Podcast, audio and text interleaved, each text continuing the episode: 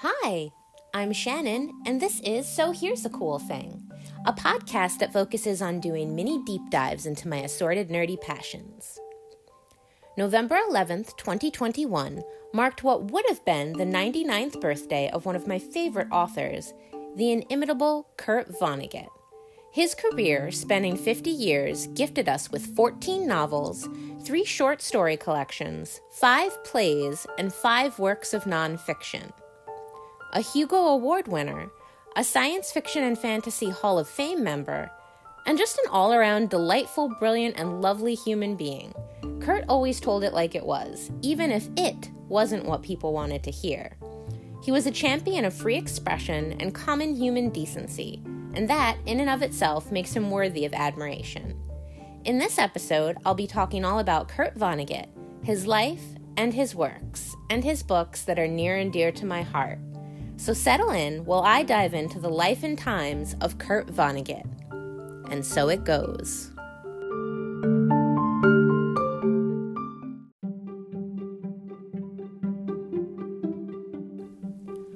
Born on November 11, 1922, in Indianapolis, Kurt was the youngest of three children.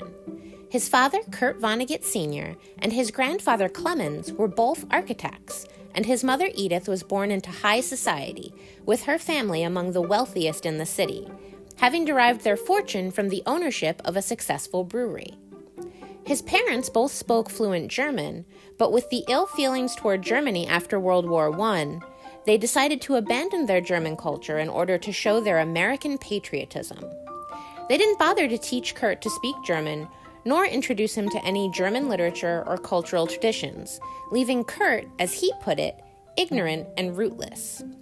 He later credited Ida Young, his family's housekeeper and cook, for the first 10 years of his life for raising him and instilling in him the values that would come to define him.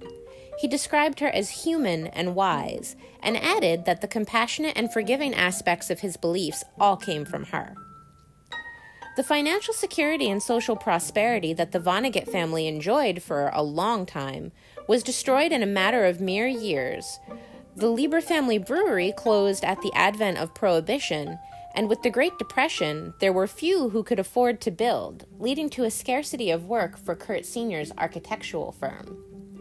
While his older siblings had finished their primary and secondary educations in private school, young Kurt was placed in public school. His parents were both deeply affected by their economic misfortune. His father withdrew from mundane life and became what Vonnegut called a dreamy artist. His mother became depressed, bitter, and abusive.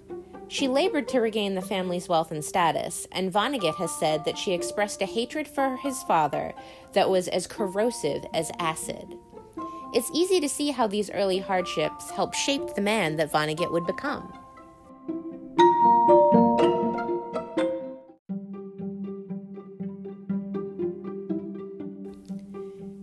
1936, Vonnegut enrolled at Shortridge High School in Indianapolis. He played clarinet in the school band and was co editor of the school newspaper. He described being on the school paper as fun and easy, and it allowed him the opportunity to write for a larger audience, not just his teachers. And as it turns out, he was really good at it. Vonnegut said, It just turned out that I could write better than a lot of other people. Each person has something that they can do easily, and they can't imagine why everyone else has such a hard time with it. For Kurt, that thing was writing. After graduating from high school in 1940, Kurt enrolled at Cornell University in Ithaca, New York. He wanted to study the humanities or become an architect like his father. But both his father and his brother Bernard, who was an atmospheric scientist, urged him to study something more useful. So Kurt majored in biochemistry. But having neither the proficiency nor the aptitude for it, he was indifferent to his studies and, as such, a subpar student. Despite this, Vonnegut overcame stiff competition to secure a place at the university's independent newspaper, where he was first a staff writer and then an editor. He penned a piece titled, Well, All Right, focusing on pacifism, a cause he would strongly champion all his life, which argued against U.S. intervention in World War II. The attack on Pearl Harbor brought the U.S. into the war irrevocably. Vonnegut had been a member of ROTC but his poor grades and a satirical article that he had published in the paper cost him his place there. He was placed on academic probation in May of 1942 and dropped out in January. No longer eligible for deferment, Kurt knew it was only a matter of time until he was drafted. Rather than wait around in dread, he enlisted in the Army in March 1943 and reported to Fort Bragg for basic training.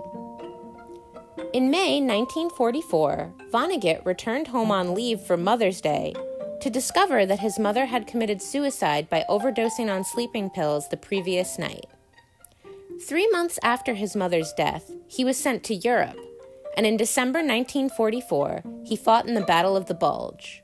Vonnegut was captured with other American soldiers and taken by boxcar to a prison camp south of Dresden. During the journey, the Royal Air Force mistakenly attacked the trains carrying the POWs, killing about 150 of them. Vonnegut was sent to Dresden, which he called the first fancy city he had ever seen. He lived in a slaughterhouse and was put to work in a factory. February 13, 1945, marked the onset of the Allied forces' bombing of Dresden. When the offensive subsided on February 15th, so many civilians had been killed. Vonnegut survived by taking refuge in a meat locker three stories underground. When he emerged, he marveled at the level of destruction that he saw. He said, When we came up, the city was gone. They burned the whole damn town to the ground. These harrowing events, as you would expect, had a profound effect on Vonnegut. Its eventual outcome was a book, one which Vonnegut could not bring himself to write for more than 20 years. That book, arguably his most revered and well known, is 1969's Slaughterhouse Five.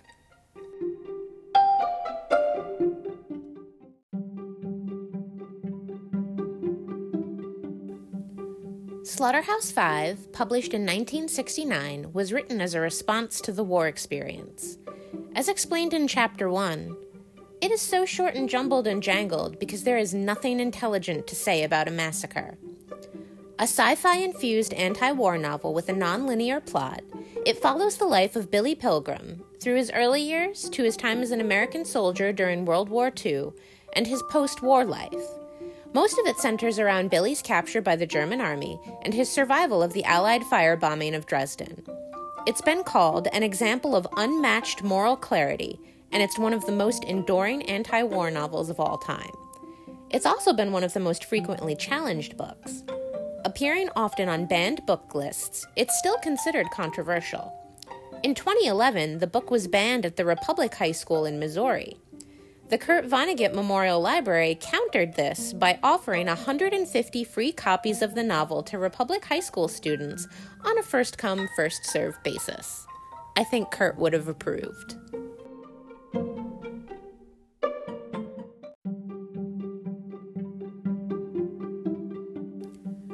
When a 22 year old Vonnegut returned home after the war, he married Jane Marie Cox, his high school sweetheart, on September 1st, 1945 the couple moved to Chicago, where Kurt enrolled in the University of Chicago on the GI Bill as an anthropology student. He supplemented his income by working at the City News Bureau of Chicago. Jane was also attending university to study Russian literature, but dropped out when she became pregnant with the couple's first child. Kurt left university soon after without a degree, despite completing his undergrad education, when his master's degree thesis was unanimously rejected by the department. Not long after, Kurt was hired by General Electric in Schenectady, New York, as a technical writer and publicist. He remained there until early 1951 when he relocated the entire family to Cape Cod to pursue his writing career full time. In 1952, his first novel, entitled Player Piano, was released. Published by Scribner's, it had a post World War III setting in which factory workers have been replaced by machines. The book showcases Vonnegut's opposition to McCarthyism, and it's been favorably compared to Aldous Huxley's Brave New World, and it also earned Vonnegut the reputation of a sharp eyed satirist.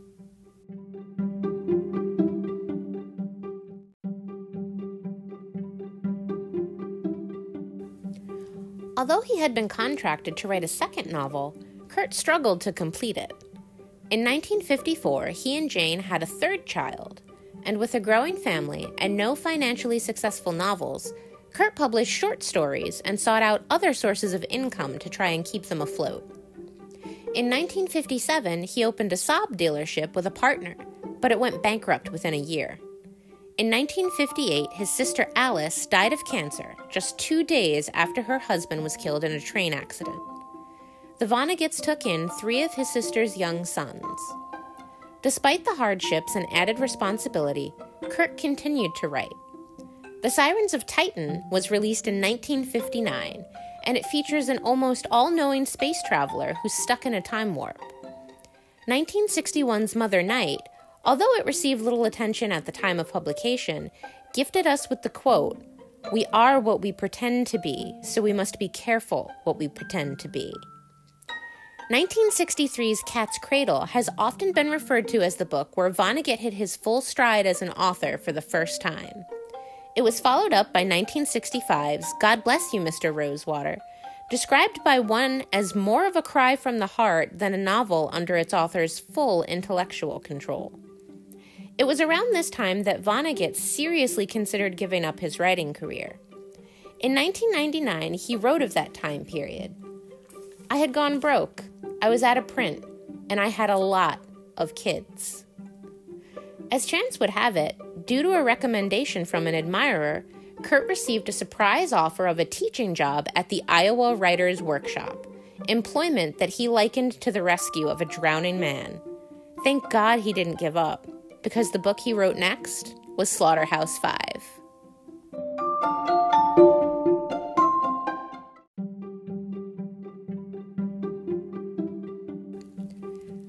After the publication of Slaughterhouse Five, Vonnegut had fame and the financial security it brought with it. He was touted as a hero of the anti war movement and invited to a number of speaking events. He was elected vice president of the National Institute of Arts and Letters and received honorary degrees from two universities. Universal Pictures adapted Slaughterhouse Five into a film which the author himself called flawless. But amid all of this professional success, Vonnegut's personal life was seemingly falling apart. His wife Jane had embraced Christianity, which was counter to Vonnegut's atheistic beliefs and caused strife. One of my favorite Vonnegut quotes is People say there are no atheists in foxholes. A lot of people think that this is a good argument against atheism. Personally, I think it's a much better argument against foxholes. The couple battled it out over their beliefs until Vonnegut left their Cape Cod home in 1971 for New York. The couple divorced, but remained friends until Jane's death in 1986. On top of this, his son Mark suffered a mental breakdown in 1972, which exacerbated Vonnegut's own depression and stymied his writing progress.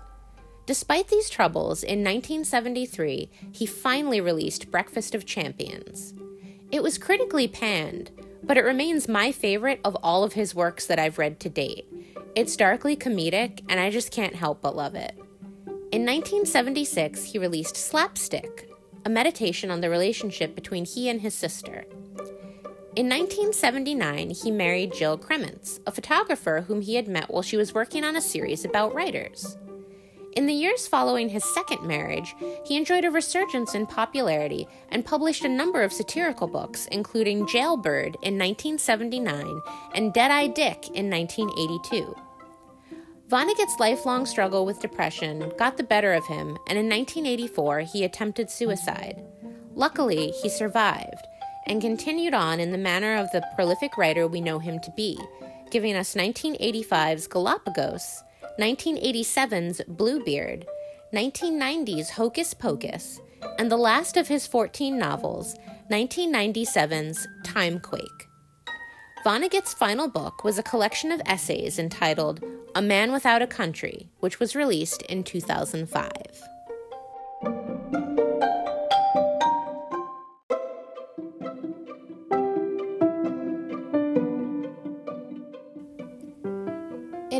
2006 interview with Rolling Stone magazine, Vonnegut sardonically stated that he would sue Brown and Williamson Tobacco Company the makers of the Pall Mall cigarettes he had been smoking since he was around 12 years old, for false advertising, saying, And do you know why? Because I'm 83 years old, the lying bastards. On the package, they promised to kill me. On the night of April 11th, 2007, Kurt Vonnegut died in Manhattan as a result of brain injuries incurred several weeks earlier during a fall he took at home in his brownstone. He was 84 years old. Author Lev Grossman wrote of Vonnegut in a 2007 issue of Time magazine. His sincerity, his willingness to scoff at received wisdom, is such that upon reading his work for the first time, one is given the sense that everything else is rank hypocrisy. His opinion of human nature was low, and that low opinion applied to his heroes and villains alike. He was endlessly disappointed in humanity and in himself. He could easily become a crank, but he was too smart. He could have become a cynic, but there was something tender in his nature which he could never quite suppress.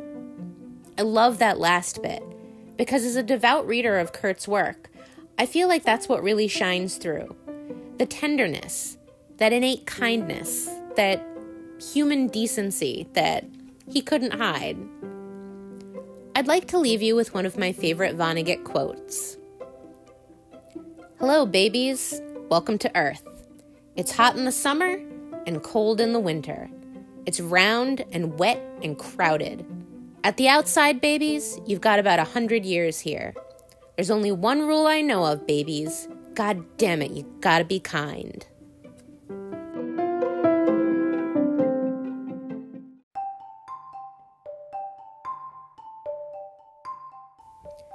Thank you so much for listening to this episode of So Here's a Cool Thing. All of the wonderful books I mentioned can be purchased from any major book retailer, your favorite indie bookstore, or they can also be requested from your local library. If you're interested in learning more about Kurt Vonnegut, there's an amazing biography called And So It Goes Kurt Vonnegut A Life by Charles J. Shields. I highly recommend it. Or, if you ever find yourself in Indianapolis, Indiana, you can visit the Kurt Vonnegut Museum and Library. You can find me on the web on Twitter at So Here's a Cool TH1 and on Instagram at So Here's a Cool Thing. There's a link to my anchor in both of those profiles. I'm available on most of your favorite podcatchers, so please like, follow, subscribe, tell a friend. So until next time, I'm Shannon, and I hope you learned a cool thing.